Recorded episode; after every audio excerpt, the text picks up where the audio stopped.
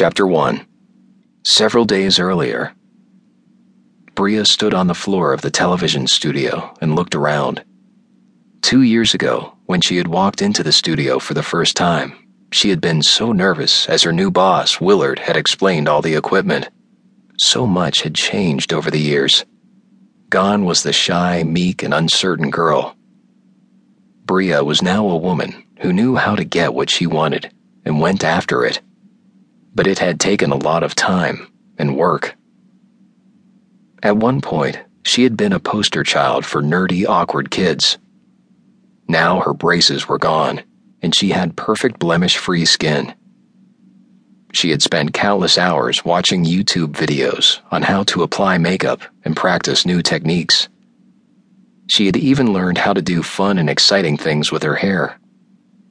She had turned into a beauty queen but she still remembered the pain and hurt she had gone through all those years until she had finally matured.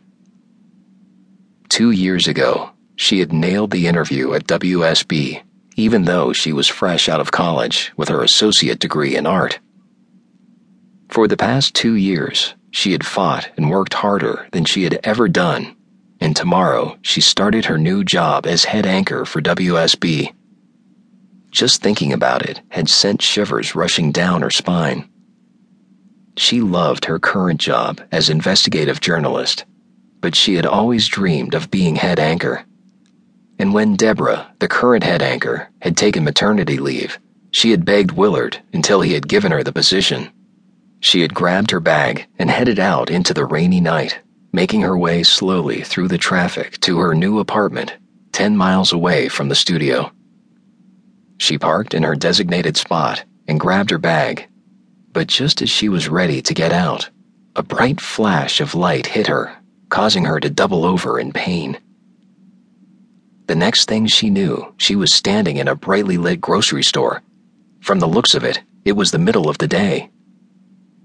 She had never been in this store before. Had she blacked out? Was she dreaming? A woman bumped into her, almost causing her to fall into a bin of tomatoes. Sorry, the woman murmured.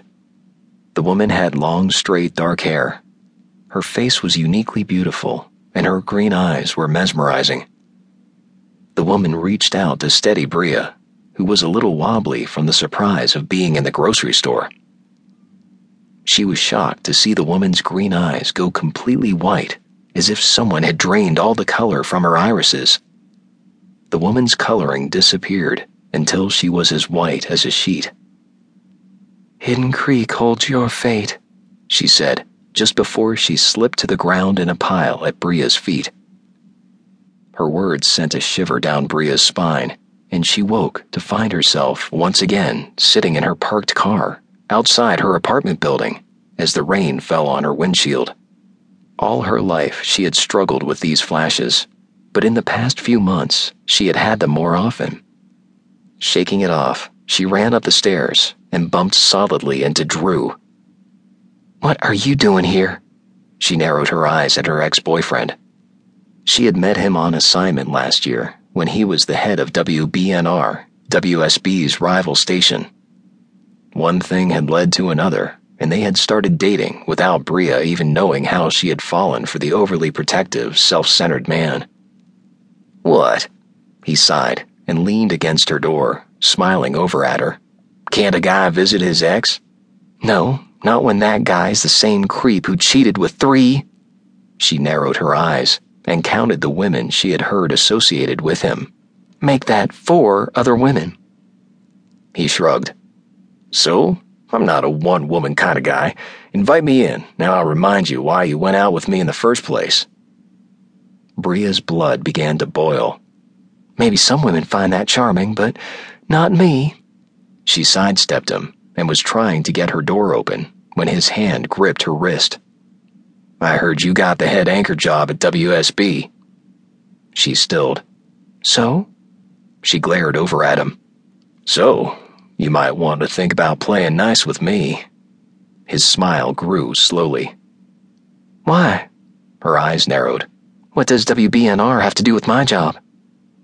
He shrugged, but she could tell that he was hiding something.